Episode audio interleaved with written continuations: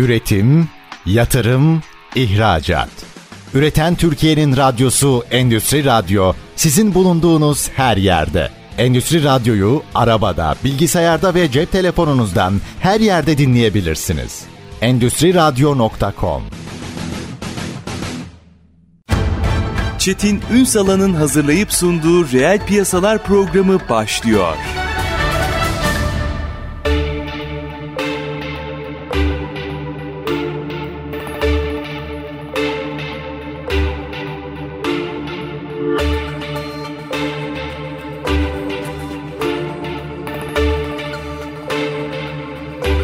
Reel piyasalardan merhabalar. Türkiye'nin gerçek gündeminde birlikteyiz efendim. Bugün robot, istihdam, ekonomi yani veya endüstri üçgenini konuşacağız. Birçok detay var bu konuyla ilgili. Yapılan araştırmalar var. insanların bu konuya olan yaklaşımı var. Ve bir tarafta da hızla endüstride insanların ve robotların yani sadece birinin değil birlikte çalıştığı bir süreci de önümüze getiren gelişmeler var. Bütün bunları e, mercek altına alacağız. Kıymetli bir konuğumuz var bugün. Robot İstihdam Ajansı kurucusu Canan Alkın. Bugün reel piyasaların konu. Sayın Alkın günaydınlar. Yayınımıza hoş geldiniz efendim. Merhaba Çetin Bey. Hoş buldum. Merhabalar olsun. Konuşacak çok şey var ama ilk önce evet. sanıyorum şu ifadenizle bir sohbete bir başlayalım mı? Diyorsunuz ki gelecek insanların robotlarla değil robotların robotlarla yarışına sahne olacak olacak. Hadi buradan bir başlayalım. Bütün algıları, metodolojileri, işletmelerin yaklaşımlarını sizle konuşmak istiyorum ama robotlarla robotların yarışına nasıl gidiyoruz? Bir değerlendirmesini alalım sizden. Tamam peki. Yenilikçi teknoloji biliyorsunuz giderek çağımızda daha da fazla kıymetli bir hale alıyor. Düşünün ki bir ülkede turist olduğunuzu, yerel rehberinizin bir robot olduğunu, bazen sabah haberlerini izliyorsunuz, sunucunun bir robot olduğunu hayal edin. Dünya işte bu hale gidiyor. Çoğu şirkette şu an yurt dışında özellikle Asya'da sigorta şirketinde mesela bir robot müşterileri karşılıyor. Bir önceki toplantıda sizi tanıyarak sohbetine devam ediyor. Biz robotları burada konuşurken diğer tarafta robot metafiziği ve robotların duygusal yetkinlikleri ve yaklaşımları üstüne aslında birçok yayın, makale yayınlanıyor. Şimdi Onların psikolojisi gündem... de konuşuluyor yani. evet aynen. Şimdi aslında şöyle başlamak daha doğru olabilir. E, asıl problem ne? Gündem teknoloji adaptasyonu. Hepimizin hem şirket olarak hem kurum olarak hem şahıs olarak bütün bu teknolojiye son derece hızlı adapte oluyor olmamız gerekiyor. İkincisi yetenek açığı problemi bütün dünyada şu an konuşulan ve Türkiye'de de çok ciddi anlamda her dört şirketten üçünde yetenek açığı problemi olduğu için yetenek açığını konuşmak gerekiyor. Hı hı. Üçüncüsü artan maliyetler ve pandemi sonrası psikoloji. Bütün bunları aslında düşündüğümüzde robot ve robot teknolojilerinin kullanılması kaçınılmaz. Çünkü artık dünyadaki başarı kriterleri arasında yer alıyor. Yani o nedenle o konuşmayı söyledim. İnsanlar kendi içlerinde robotların gelmesinden kaynaklı endişe duyuyorlar. Çünkü bu konunun çok doğru anlatılmadığını düşünüyorum.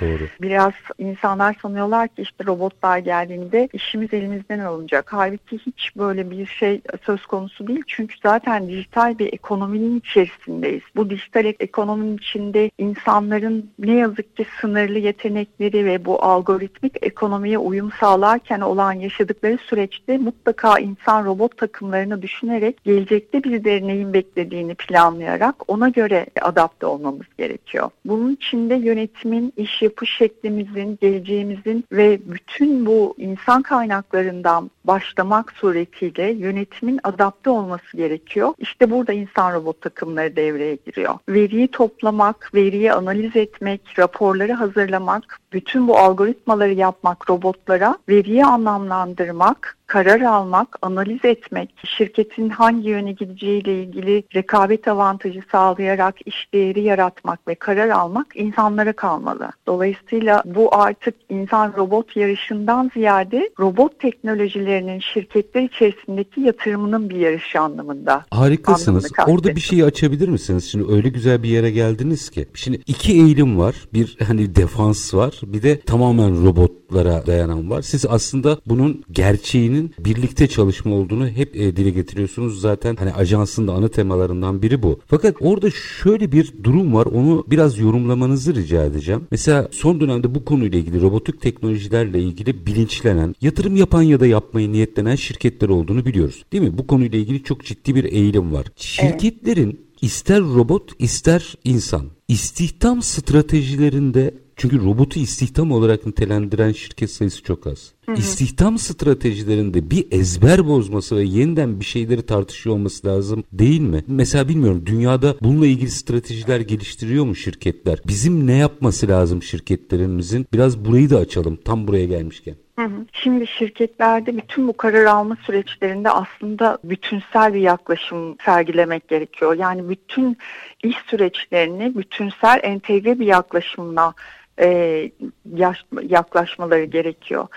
Bizim aslında Türk modelinde, Türk iş modelinde genelde karar verici ya da IT şirketi, şey IT departmanı karar alma ve satın alma süreçlerini belirliyor ve ondan sonra biz çalışanlar olarak da o teknolojileri kullanıyoruz. Aslında burada sistem buradan yanlışla başlıyor. Bütün şirketin iş modelinin, bütün iş akış süreçlerinin bütünsel olarak tek tek entegre edilmesi, hatta bir şirkete komple bir şirket check-up yapılması ve o oradaki hangi süreçlerin otomatikleştirilebilir, hangi süreçlerin otomatikleştirilemez olan kısmına bakılarak orada yetkin çalışan kişilerin yetkinliklerinin kullanılabileceği ama aynı zamanda da robotla birlikte o yetkinliklerini kullanabilecekleri bir takım oluşturmak gerekiyor. Bu noktada bakıldığında %82 performans sağlanıyor ve şirketinizin içindeki o yetkin iş gücü aslında insana has olmayan sürekli işte tekrar tekrarlayan, onlara yorgunluk veren, bıkkınlık veren, işten soğutan bütün o süreçlerden de aslında robot sayesinde muaf tutulmuş oluyor. Yani ben bunu sürekli bir navigasyon gibi e, özetliyorum. Çünkü araba kullanırken siz nasıl bir yerden bir yere giderken Google'da haritalardan bakarak daha çabuk ve daha kolay gidiyorsunuz ama arabayı siz kullanıyorsunuz. İş dünyası içinde aslında aynı şey geçerli. Yani biz bunu çok doğal olarak ilk önce aklı o geliyor. Üretim hatlarımızda veya işte depolamaysa e, faaliyet alanımızla ilgili hatlarda robotik teknolojilere nasıl geçebiliriz diye tartışıyoruz. Doğru anladım değil mi? Yanlışsa düzeltin diye soruyorum. Buna aslında insan kaynakları departmanlarının da dahil olduğu bir yetenek yönetimi gibi mi bakmak lazım? Evet kesinlikle. Yani üretimden finansa, satın almadan insan kaynaklarına robot teknolojileri her yerde kullanıldığı için hı hı. bütün bu robot teknolojilerin entegrasyonunda insan kaynakları ve yönetimle bir arada yürüyor olmak gerekiyor. Zaman zaman ve mutlaka o departmanla ilgili kişilerin toplantılara dahil edilerek oradaki iş akışlarını öğrenmek ve o iş akışlarıyla ve o personelle birlikte bu robotların entegrasyon sürecinin planlanması hem çalışanı korkutmayacak hem de bu noktada daha kabullenici olacak. Aslında verimlilik buradan geliyor. Çalışanın da dahil olduğu formüllerden geliyor değil mi? Kesinlikle yani insan makine takımlarını oluştururken mutlaka orada görev alan kişilerin de işlerini kolaylaştırmak amacıyla bu teknolojileri kullandıklarının altının çizilmesi ve onların da sürece dahil edilmesi gerekiyor. Burada başka bir avantaj da şu,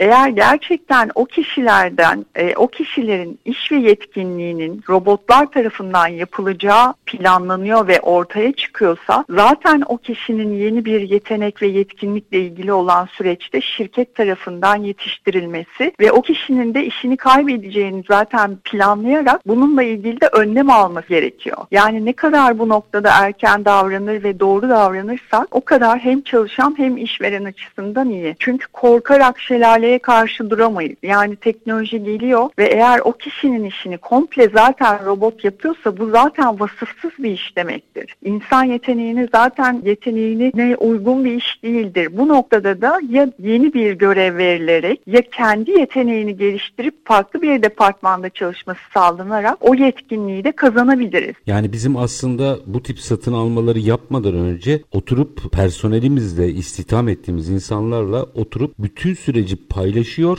konuşuyor hatta fikirlerini alıyor olmamız lazım sanırım. Tabii evet bu yüzden de şirket check-up dediğimiz bir şey var. Biz bu noktada bütün şirketlere insan kaynakları departmanı ve yönetim süreçleriyle birlikte bütün bu süreçleri ele alarak hangi noktalarda robot teknolojilerini yerleştirebiliriz? Bu RPA olabilir, Cobot olabilir, farklı bir takım entegrasyonlar olabilir. Onları birlikte planlıyoruz. Yani onlarla aslında omuz omuza hareket ederek bu süreci planlıyoruz. Yoksa biz gidip işte bu şirkette biz bir robot satıyoruz ya da siz şu robotu alın gibi bir yaklaşımımız yok. Doğru da bir yaklaşım değil. Çünkü o satın alma hareketine dönüyor. Verimlilik evet, hareketine değil. Şimdi burada bir takım algıları da bozmamız ihtiyacı var. Robot deyince hep fiziki işte makinelerden bahsediyoruz öyle diyeyim. Ama aslında bunun yapay zeka versiyonları, yazılım versiyonları birçok versiyonu da var. Oraları da biraz açmak istiyorum ama minik bir araya gideceğim izninizle. Aranın ardından evet. işin bu boyutuyla biraz meseleyi detaylandıralım isterim. Efendim Robot İstihdam Ajansı kurucusu Canan Alkın bugün reel piyasaların konu. Robotik hale gelmeyi konuşuyoruz. Kısa bir ara aranın ardından reel piyasalar devam edecek. Lütfen bizden ayrılmayın. Üretim, yatırım, ihracat. Üreten Türkiye'nin radyosu Endüstri Radyo sizin bulunduğunuz her yerde. Endüstri Radyo'yu arabada, bilgisayarda ve cep telefonunuzdan her yerde dinleyebilirsiniz. Endüstri Radyo.com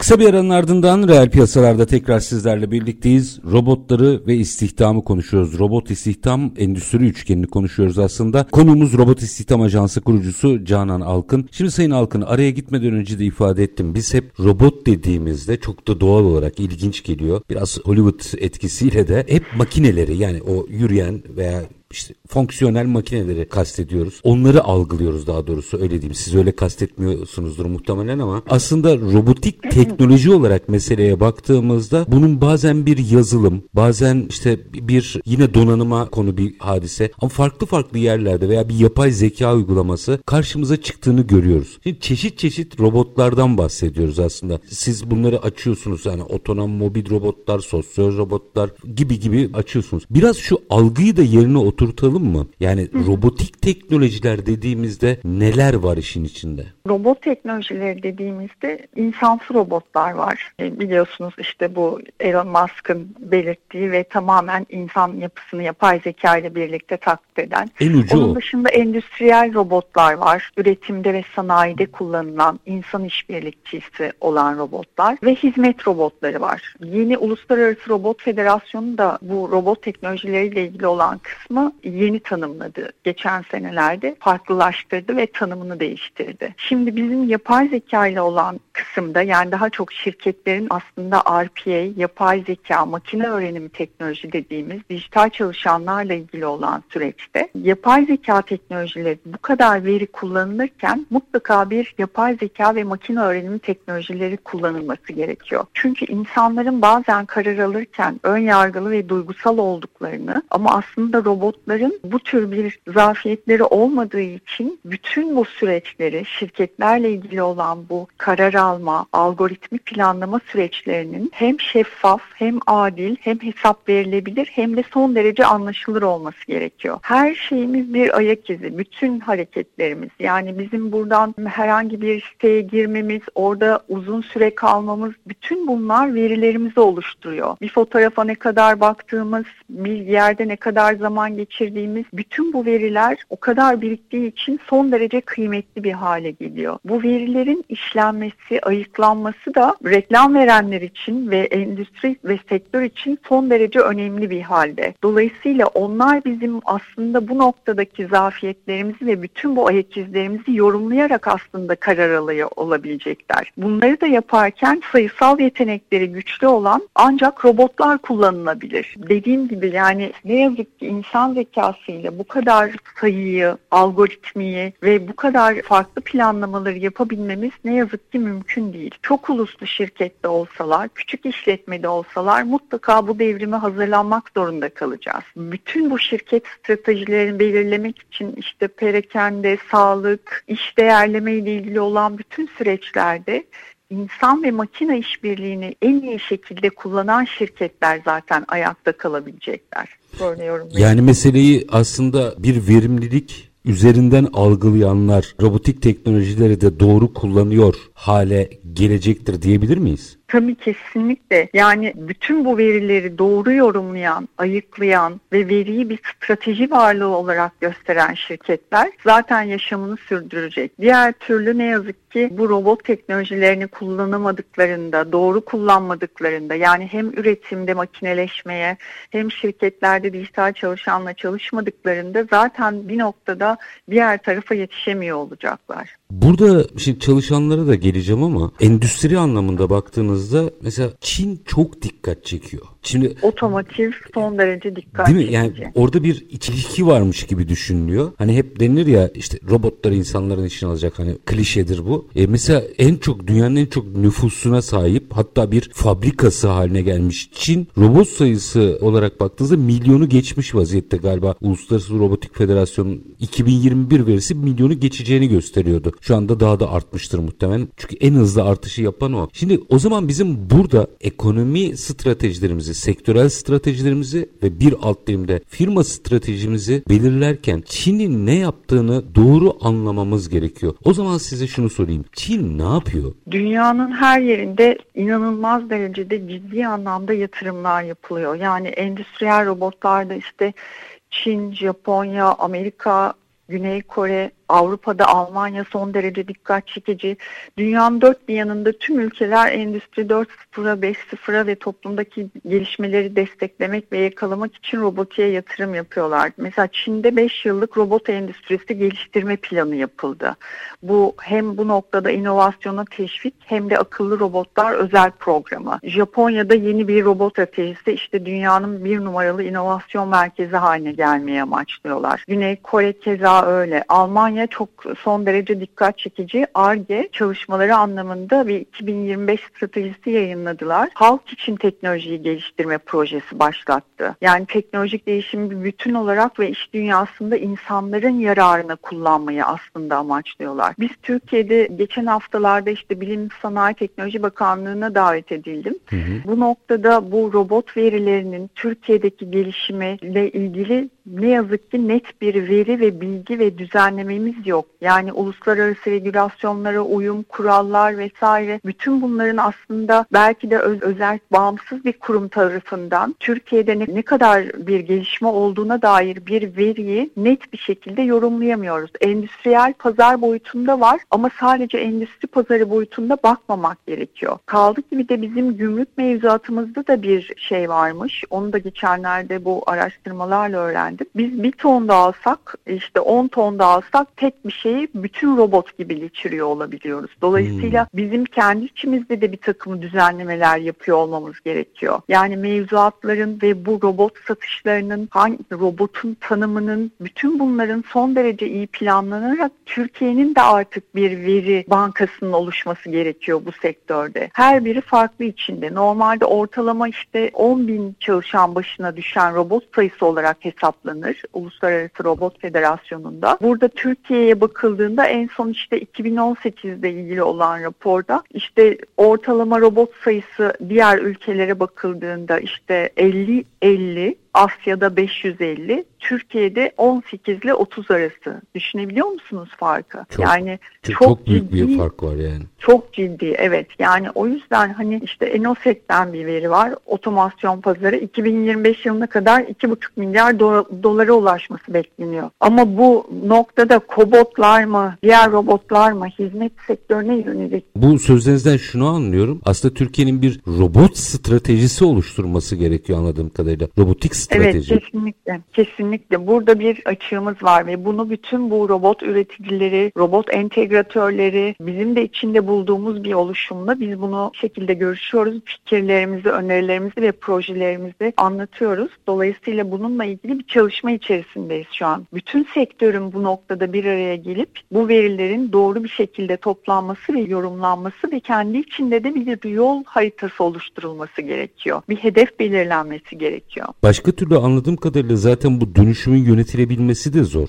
Kesinlikle yani bir yandan teknoloji hızla ilerliyor. Hizmet sektörüne yönelik işte robot satışları dünya çapında %37 artıyor. Bizim bir noktada artık en güçlü turizm mesela alanında bu işte hizmet robotlarının kullanılıyor olması. İşte mal, kargo, taşıma, konaklama, tıbbi robotlar bu arada cerrahi robotlar zaten inanılmaz dünyada ama hani Türkiye'de ne yazık ki hala onlar da düşük. En çok kullanılan temizlik robotları ve ev içinde kullanılan robotlar. Bir yandan tarım dijitalleşiyor. Artık dünya yaşlı bakımla ilgili olan kısımda evde bakım robotlarını konuşuyor. Tarımda artık kullanılacak robotlar planlanıyor. Bizim bir an önce bu robot teknolojileriyle ilgili olan kısımda hem artan enerji maliyetlerimiz hem işte üretimin son derece planlanabilir, aynı şekilde kaliteli bir şekilde planlanabilir, hem optimize edilebilir hem de bütün bu teknolojilerin kullanılabilir olmasına yönelik çalışmalar yap- yapmamız gerekiyor.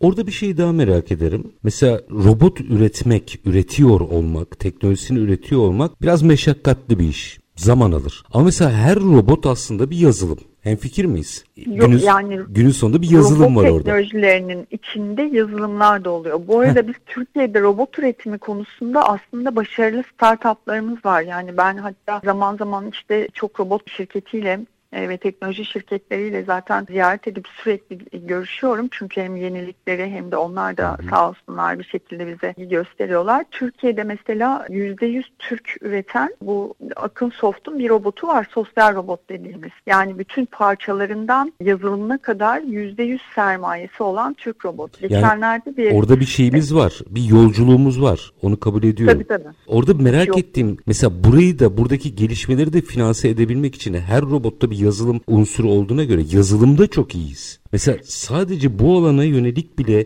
yani sadece robotik alanlara yönelik bile bir yazılım stratejisi oluşturmamız gerekmez mi? Tabii ki zaten robot deyince hem yazılım hem donanım e, aslında aklımıza gelmeli. Dolayısıyla bizim Türk şirketlerinde gerçekten son derece yapay zeka alanında da e, Avrupa ile zaten şu an çalıştığımız şirketler de var içerisinde. Birebir onlarla yarışabilecek nitelikte birçok yazılım ve aslında donanım da var. Dolayısıyla tüm bunlarla ilgili olan süreçte bütün sektörün aslında işte bir araya gelmesi ve kendi içlerinde sinerjileri de var bu arada. Yani eğer bir yazılım platformu varsa kendi içlerinde sinerjileri de var. Birlikte de planlama yapıyorlar. Zaten şu an artık dünya ona doğru yol alıyor. Herkes kendi bir şeyler üretmek durumunda değil. Herkes en iyi ürettiği şeyi üretmek ama diğer işbirlikçileri işbirlikçilerle de iş yapıyor olmak gibi bir misyonu var şu an yeni dünya düzeninin. Dolayısıyla siz en iyi yaptığınız şeyi yaptığınızda diğeri yapmayacak. Fakat sinerjistik bir planlamayla o ürünü, o hizmeti iyileştiriyor olacaksınız. Bu hem maliyet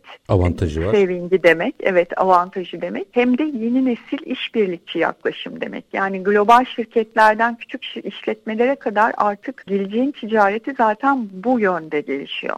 Yani aynı şeyleri üretenlerin rekabet ettiği değil de birbirini tamamlayan üreticilerin olduğu Kesinlikle kümelenmeleri öyle. konuşmamız gerekiyor.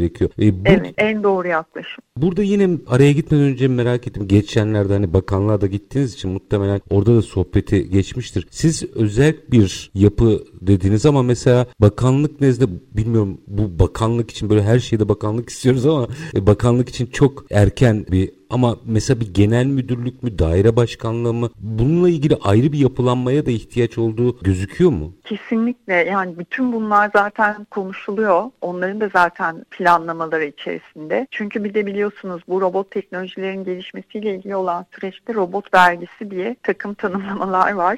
İlk önce vergiyle ilgili olan kısmı çözmeden önce önce tanımının doğru yapılması gerekiyor. Dolayısıyla işte bu bütün mevzuatlar, regülasyonlar vesaire ve bütün bunlarla ilgili olan süreçte belki de farklı bir takım işte robot ve robot teknolojileriyle ilgili bir işte e, müdürlük, bakanlık vesaire bir süreç planlaması var. Dolayısıyla biz bütün bildiklerimizi, bizden istedikleri bilgileri ya da bizim öngördüğümüzü ya da diğer dünyadaki rekabetle ilgili olan sistemde neler düşündüğümüzü kendilerine aktardık muhtemelen kısa zamanda bir şey planlama yapacaklardır. En azından bunun konuşuluyor, tartışılıyor, işin muhataplarıyla konuşuluyor olması bile bence çok çok kıymetli. En azından hani tamamen sürecine bıraktığımız değil de o süreci nasıl yönetiriz sorusunun yanıtı aranıyor demektir. Bu açıdan da bence bu verdiğiniz bilgi çok kıymetli. Minik bir araya gideceğim. Aranın ardından yine açmak istediğim konular var ama önce bir ara diyelim. Robot İstihdam Ajansı kurucusu Canan Alkın'la sohbetimiz devam edecek. Kısa bir ara lütfen bizden ayrılmayın. Üretim, yatırım, ihracat. Üreten Türkiye'nin radyosu Endüstri Radyo sizin bulunduğunuz her yerde. Endüstri Radyo'yu arabada, bilgisayarda ve cep telefonunuzdan her yerde dinleyebilirsiniz. Endüstri Radyo.com Kısa bir aranın ardından reel piyasalarda programımıza devam ediyoruz. Konumuz Robot İstihdam Ajansı kurucusu Canan Alkın. Robot endüstri ekonomi üçgenini konuşuyoruz. Tabii ki insan temelli olarak. Şimdi Sayın Alkın, geçtiğimiz günlerde aslında araştırmayı yapan kuruluşla da bunu değerlendirme fırsatımız oldu ama sonra gördüm ki sosyal medyanızda siz de bunu paylaştınız. O yüzden sizin değerlendirmenizi almak isterim. Bu Kaspersky'nin çalışanlarla beraber yaptığı bir anket var. Burada enteresan vurgular var. Mesela mesela halen bu kadar anlatılmasına rağmen e, Türkiye'deki çalışanları konuşalım. %55'i robotlara işlerini kaptırmaktan korkuyorlar. Çok geniş bir coğrafyada yapıldığını dikkate aldığımızda da enteresan bir çelişki var. Sizin de değerlendirmenizi almak isterim bu konuyla ilgili. Mesela bu işini robotlara kaptıracağından korkanlar %55, iki kişiden biri demektir bu. Aynı zamanda sorulduğunda şöyle kendi içinde çelişkili ama bence konuşulmaya değer iki ifadede daha bulunuyorlar. Mesela bunun çalışanların sağlığına büyük faydası olacağını belirtiyor anket ama %82 katılımcıların robotların kendilerini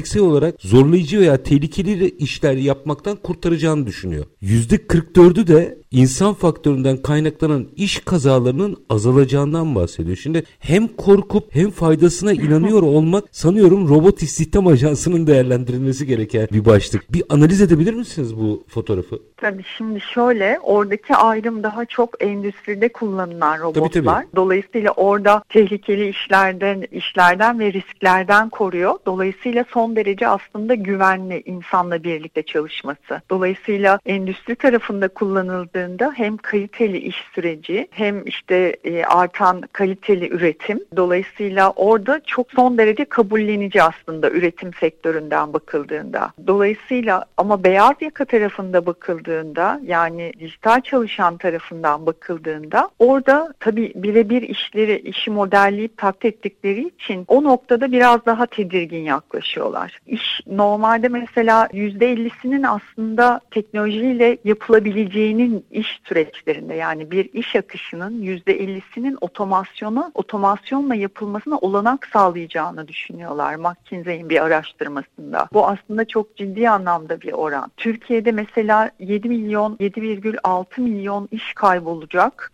2030'da. 8, milyon yeni iş oluşacak. Benim yaptığım iş de aslında bunlardan bir tanesi. Normalde meslekler kaybolacak mı? Ben daha önce eğer böyle bir teknoloji olmasaydı, robot teknolojileri olmasaydı bir robot headhunter da olmayacaktı. Dolayısıyla teknoloji her zaman yeni meslekler doğuracak. Bu noktada bir tedirginlik yaşıyorlar. En güzel örnek sizsiniz aslında doğru.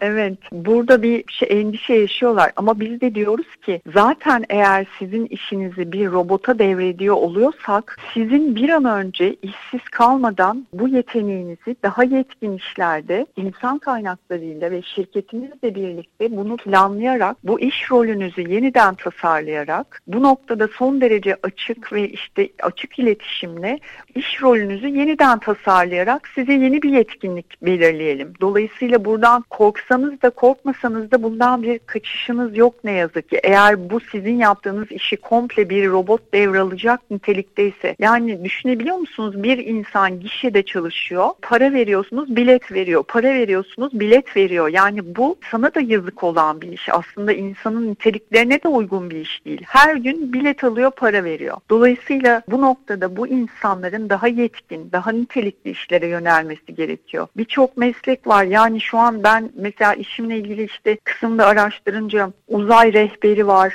orman terapisti var robot psikoloğu var ve bu Türk NASA'da çalışan birisi robot ve insan ilişkilerinin psikolojik yaklaşımlarını ele almış. Yani çok da hoşuma gitti ve ben de tanıştım kendisiyle. Yani birçok yeni meslek olacak. Belki de 2030'da şimdi tahmin etmediğimiz birçok meslek olacak. Dolayısıyla insanların şu an korkup kaçmak yerine çok net bir şekilde bununla yüzleşmesi ve o işiyle ilgili olan kısımda ya da kendi yeteneğiyle ilgili ya da belki de hiç aklında olmayan korkmadan yeni bir işe yönelmesiyle ilgili önlem alması gerekiyor. İşveren açısından daha kabullenici çünkü robotlarda tazminat yok, yanak yok, işte işten çıkarma tazminatı yok, kullandıkça ödeyebilir vesaire gibi bir takım avantajları var. İnsan kaynakları yönetimi anlamında bakıldığında ani istifada ya da açık pozisyonlarda işe alma süreleri işte 28 ile 42 gün iken biz 48 saat içinde bir dijital çalışan entegrasyonuyla bu e,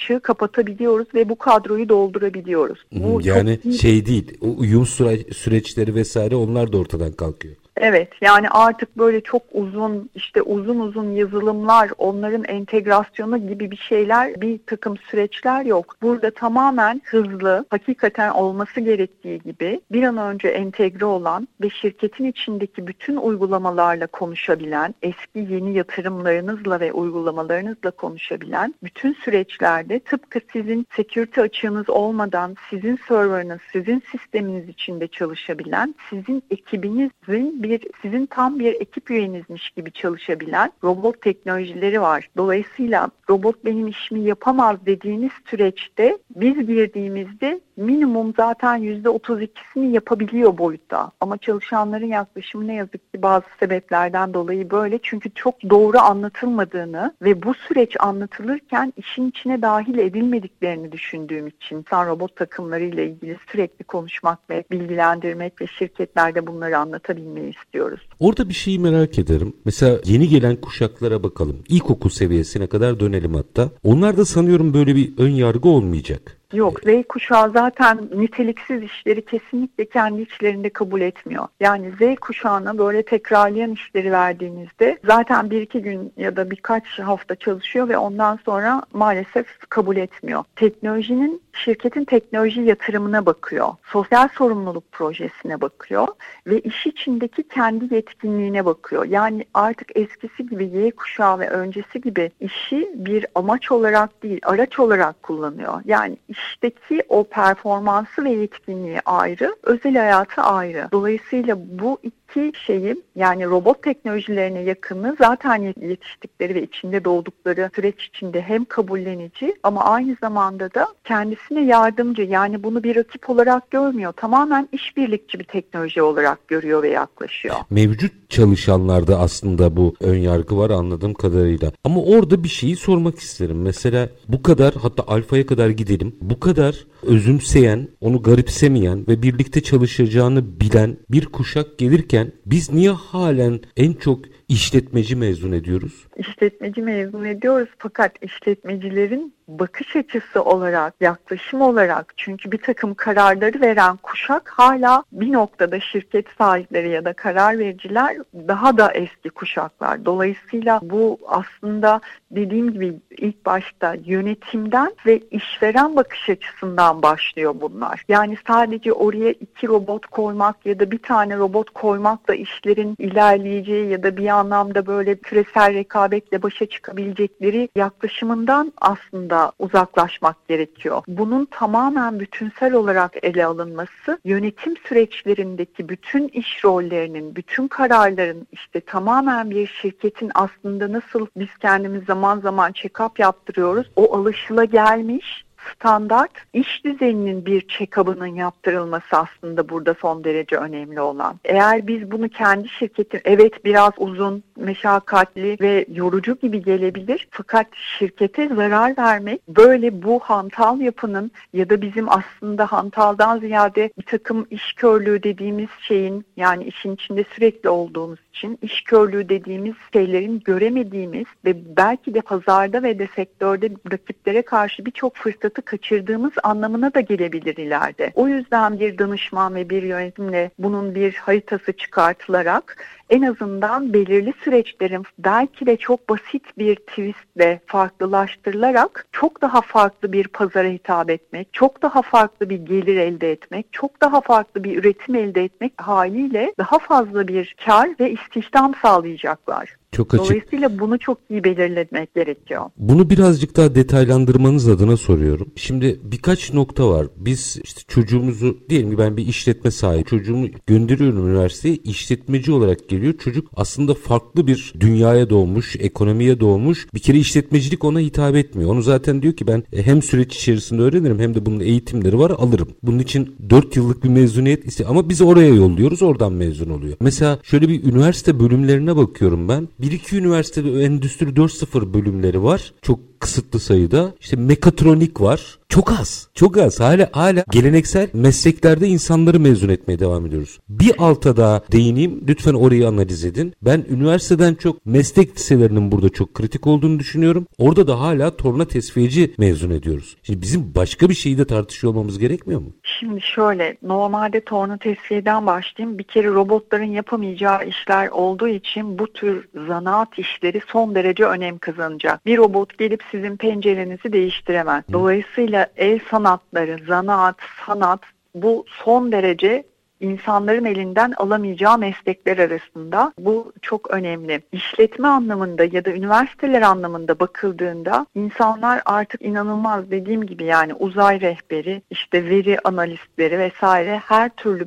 bir kere bütün bu derslerin zaten üniversiteler anlamında belki özel üniversitelerde bir bölümü vardır. Boğaz içinde geçen gün konuşmuştuk. Hı hı. Derslerin yeniden gözden geçirilmesi gerekiyor. Ama ben daha başka bir şeye değineceğim. Lütfen. Her nereden mezun olursa olsun yani ben de işletme mezunum. İşletmeden olsun, halkla ilişkilerden olsun hiç fark etmiyor. Fakat ne olursa olsun mutlaka yapay zeka ile ilgili olan bir süreçte bu biyoloji olur, psikoloji olur, dil bilimi, matematik olur ne olursa olsun mutlaka içinde yapay zeka ile ilgili olan bir sürece yönelsin, eğitimini alsın ve kendi işiyle olan bölümü entegre etsin. Çünkü dünyada gelecekte, gelecekte dediğimde çok kısa zaten şu an hayatımızda var bu ama 2000 işte 2 sene içerisinde bütün bu yapay zekayla yapılacaklar hayal edilemeyecek kadar büyük olacak ve faydalı olacak. O yüzden her ne yapılıyorsa bir onun kontrolünü, işletmede yapay zeka uygulamaları, işte halk ilişkilerde yapay zeka uygulamaları, çocuklarını ya da işte kendi tanıdıklarını oyun sektöründen, blockchain'den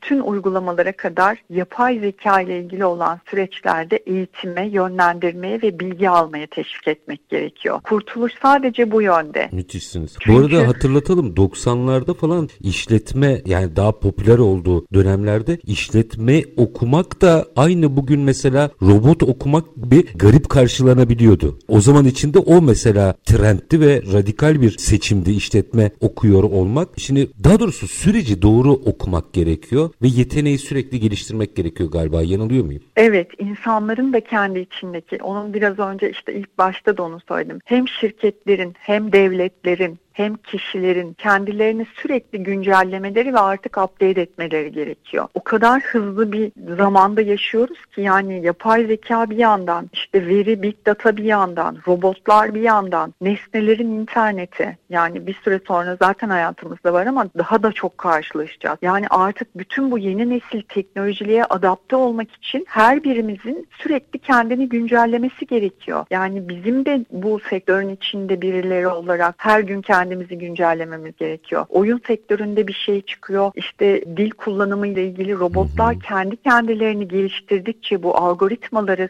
son derece iyileştikçe ve makine öğrenimi de kendi kendini geliştirdikçe artık inanılmaz bir hal oluyorlar. Chat GBT'yi biliyorsunuz yani inanılmaz. Yani verdiği cevaplar vesaire birçok ülkede bazı okullarda ya da çok ülkede değil bazı okullarda işte yasaklandı vesaire ders yapları şey ders yapmadıkları için. ee, ama inanılmaz akıllanıyor. Makineler de akıllanıyor ve zaten işte burada robotik hukuk, siber güvenlik vesaire gibi bir takım detayları yanında getiriyor. Bütün bu makinelerin gün geçtikçe iyileşmesi ve işte insanlara ya da işte zarar verme riskleri, hukukla ilgili olan süreçleri. Dolayısıyla hani robotik hukuk da son derece mesela gelişecek. Tabii tabii. İşte Geçenlerde yaşlarını... ilk e, robot avukat davaya girdi mesela. Evet, evet aynen onun gibi aynen yani her gün bir robotla ilgili olan kısımda işte bu robot işte homojen robot oradan kaçtı su altı robotu bunu şey yaptı. İşte robot CEO atandı oyun şirketine biliyorsunuz. Kararları veriyor. Ve ciddi anlamda da üç kişiden birinin robot yani tabii ki bu veri analizi hani fiziksel anlamda değil ama robot olmasıyla ilgili olan makaleler var. İnsanlar her zaman için işi iyi yapmak için araç arıyorlar. İşte robotlardan daha iyi bir iş aracı şu anda şu ortamda ne yazık ki yok. Yüreğinize sağlık ve bütün bu robotları yaratan, üreten de bir insan. Onu da unutmamak lazım. İnsanın kendini geliştirmesi, bakış açısını değiştirmesi gerekiyor. Sözlerinizden de anladığım bu. Robot İstihdam Ajansı kurucusu Sayın Canan Alkın çok teşekkür ediyorum efendim. Ben teşekkür ederim davetiniz için. Çok mersi. Hoşçakalın. Var olunuz. Bugün robot, endüstri, insan üçgenini konuştuk. Konuğumuz Robot İstihdam Ajansı kurucusu Canan Alkın'da efendim. Aslında fotoğraf çok net. Biz paylaştık. Sayın Canan Alkın değerlendirdi. Takdir sizlerin. Biz her zamanki gibi bitirelim. Şartlar ne olursa olsun. Paranızı ticarete, üretime yatırmaktan, işinizi layıkıyla yapmaktan ama en önemlisi vatandaş olup hakkınızı aramaktan vazgeçmeyin. Hoşçakalın efendim.